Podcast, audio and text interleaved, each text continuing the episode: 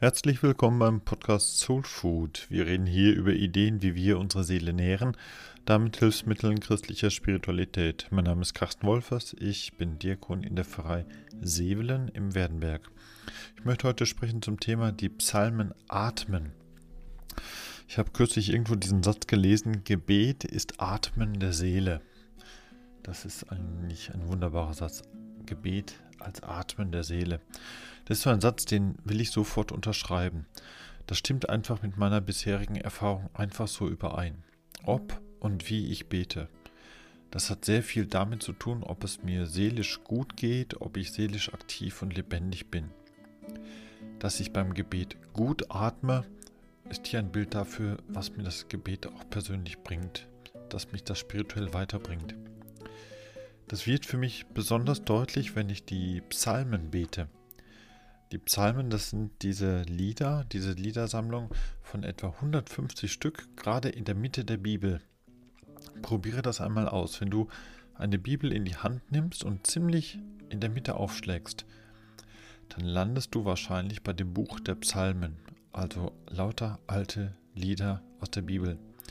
Das ist ein wunderbarer Schatz, nicht weil sie bereits hunderte von Jahren alt sind, sondern weil es einfach so komplett biblisch ist. Also diese Psalmen zu beten, bringt mich in Berührung mit den Grundlagen meines christlichen Glaubens. Und damit bringt es mich in Berührung im Gebet mit Gott.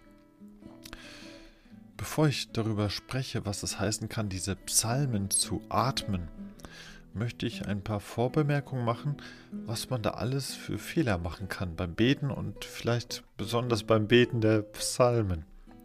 Denn diese Form des Betens lädt gerade dazu ein, ein paar geläufige Fehler zu machen, die uns beim Beten ohnehin leicht unterlaufen.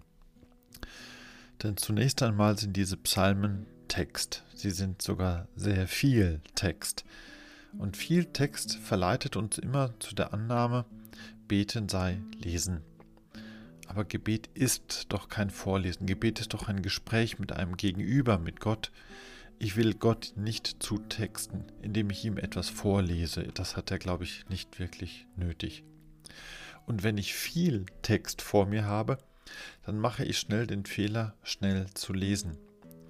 Mancher rattert die Sätze einfach nur noch so runter, als müsste man möglichst schnell fertig werden.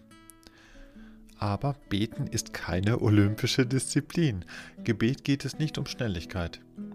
Es bleibt doch einfach komisch, ein Gespräch mit Gott zu beginnen und in Sorge um die eigene Zeit zu sagen, ja du, ich mach heute mal schnell, bringen wir das schnell doch hinter uns.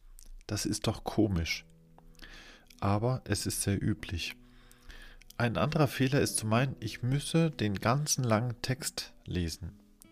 Gebet ist wohl auch keine Übung in Vollständigkeit und es ist auch keine Bestätigung für den eigenen Perfektionismus. Beten braucht manchmal eher so den Mut zur Lücke, um Gott in meine Pausen hineinsprechen zu lassen.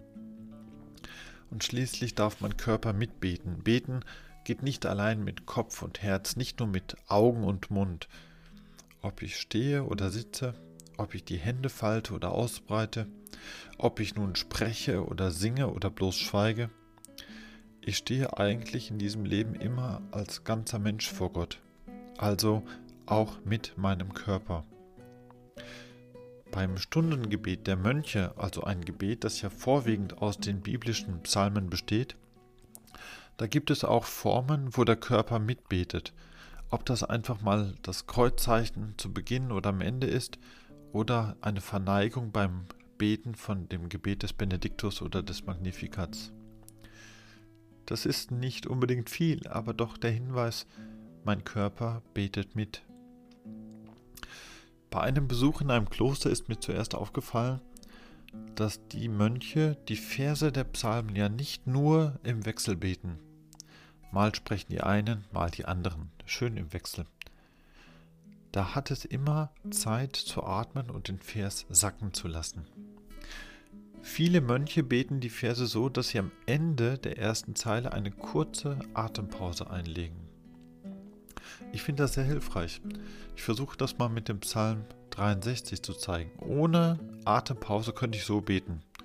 Gott, du mein Gott, ich suche ich, meine Seele dürstet nach dir, nach dir schmachtet mein Leib wie dürres, lechzendes Land ohne Wasser. Schön ist das so ja nicht. Ich zitiere diese Verse noch einmal, diesmal mit gescheiten Pausen zwischendurch. Gott, du mein Gott, dich suche ich. Meine Seele dürstet nach dir.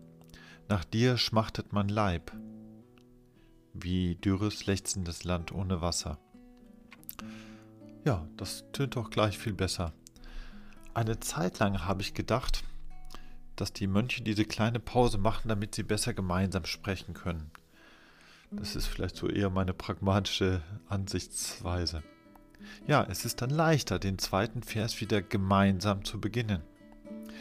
Wenn ich solche Sätze mit anderen zusammenspreche, dann muss ich ja auf die anderen hören. Nicht, dass der eine in einem völlig anderen Rhythmus spricht als der andere. Also dieser kleine pragmatische Hinweis hat da durchaus seine Berechtigung. Aber diese kurze Atempause einzuhalten, das ist doch ein probates Hilfsmittel gegen Schnelligkeit. Das verhindert einfach dieses schreckliche Herunterrattern von Gebeten. Gemeinsam beten ist ein Einschwingen in einen gemeinsamen Rhythmus, also auch ein gemeinsamer Rhythmus des Atmens. Psalmen zu singen oder laut zu beten ist entschleunigtes Atmen mit Ton. Nun ist der Normalfall ja nicht unbedingt das Beten im Kloster in Gesellschaft von Nonnen oder Mönchen. Meistens bin ich beim Gebet für mich allein, allein mit Gott. Wenn ich einigermaßen ungestört bin, dann kann ich die Psalmen auch laut aussprechen mit dieser Atempause eben am Versende. Aber für mich ist der Normalfall eben auch nicht, dass ich mich gerade ganz zurückziehen kann. Wenn ich die Psalmen beim Stundengebet morgens und abends bete, dann bin ich meist eher gerade im Zug unterwegs. Da wäre lautes Beten, unterstützt noch durch körperliche Gebetshaltung, wohl eher befremdlich und störend, auch für mich selbst. Daher sitze ich da meistens friedlich in meinem Sitz und bete die Psalmen. Mittlerweile habe ich mir angewöhnt, in aller Ruhe dabei einzuatmen, wenn ich die erste Hälfte eines Verses bete, und in aller Ruhe auszuatmen, wenn ich die zweite Hälfte dieses Verses bete. Also der Atem folgt nicht dem Text. Also ich atme nicht ein, solange ich den Vers lese, sondern gerade bitte andersherum. Das Lesen folgt dem Atmen. Psalmen zu beten ist entschleunigtes Atmen. Wenn die Atmung nicht mehr dem Text folgt, sondern sich mein Lesen eines Gebetstextes meiner Atmung anpasst, dann hat das eine ganze Reihe von positiven Folgen. Mein Gebet wird entschleunigt. Meine Atmung wird ruhiger und langsamer und ich selbst werde dabei viel gelassener. Das heißt es wirklich, die Psalmen zu atmen. Gerade weil die Psalmen in Versen verfasst sind, bieten sie sich sogar ganz besonders an für dieses Atmenbeten. Wenn du magst, probiere dich darin einfach aus. Mit der eigenen Atmung sind wir zuweilen recht individuell unterwegs. Und trotzdem halten wir uns ja alle ziemlich an diesen Wechsel von Ein- und Ausatmen. Ich möchte noch ein paar Hinweise geben, eine Reihe von Hinweisen, die mir in der eigenen Gebetspraxis dabei getrost helfen.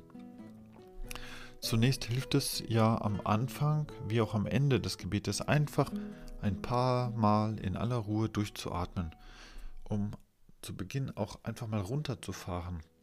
Ich komme an und atme ein paar Mal durch, um mir zu sagen, dass ich mir der Gegenwart Gottes bewusst werde.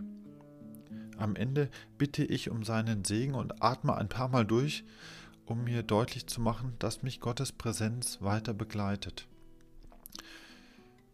Das kann ich auch während des Betens getrost mal machen, so zwischendurch, nicht nur am Anfang und am Ende. Wenn ich den einen Psalm beendet habe, und bevor ich einen anderen beginne, gönne ich mir diese beruhigende Atempause zwischendurch. Im Stundengebet etwa werden die einzelnen Psalmen in der Regel noch mit einer sogenannten Antiphon gesprochen, also ein Spruch zum Beispiel von irgendeinem der Kirchenlehrer. Die Funktion dieser Sprüche ist nicht nur, dass sie eine theologische Deutung anbieten, sondern dann sie schaffen auch etwas Raum zwischen dem Ende des einen Psalms zu dem Beginn des anderen nächsten Psalms. Bei gemeinsamem Gebet macht es da Sinn, dass jemand diese Sprüche liest. Beim privaten Gebet jedoch ersetze ich diese Sprüche meistens einfach durch eine Atempause. Ich atme einfach ein paar Mal hintereinander bewusst ein und aus. Das hat für mich immer auch diese Bedeutung, mit dem Einatmen wie aufzusaugen, was das Gebet mir gibt. Und mit dem Ausatmen gleichsam loszulassen, was ich an Sorgen mit mir herumtrage. Manchmal stolpere ich auch über einen bestimmten Vers, der etwas in mir auslöst. Wenn ich zum Beispiel diesen Vers lese, Gott, du mein Gott, dich suche ich, meine Seele dürstet nach dir, dann tauchen da ja für mich ganz viele Gedanken und Gefühle auf, Eindrücke, wie ich nach Gott im Laufe meiner Jahre gesucht habe, wo ich ihn im Laufe meiner Jahre gefunden habe, wie meine Seele heute diesen Durst nach Gott kennt, diese Sehnsucht. Also bete ich an der Stelle nicht einfach mit dem Text schnell weiter, sondern dann bleibe ich lieber bei diesem Vers stehen. Vielleicht atme ich dann einfach ein paar Mal extra ein und aus und gönne mir diese Pause. Manchmal wiederhole ich auch einfach diesen Vers noch einmal, wie eine Mantra, wie um mir und auch Gott zu sagen, ja, das ist wirklich wichtig, das ist so wichtig und das passiert gerade. Ich nehme mir Zeit dafür, weil es mir etwas sagt. Dafür lasse ich lieber dann mal ein paar andere Verse weg, je nachdem, wie viel Zeit ich mir für mein Gebet eingeplant habe. Ich bleibe dann lieber bei dem, was hier und jetzt meine Seele anrührt. Das ist wichtiger als den Psalm der Vollständigkeit halber schon schön komplett perfekt zu Ende zu beten.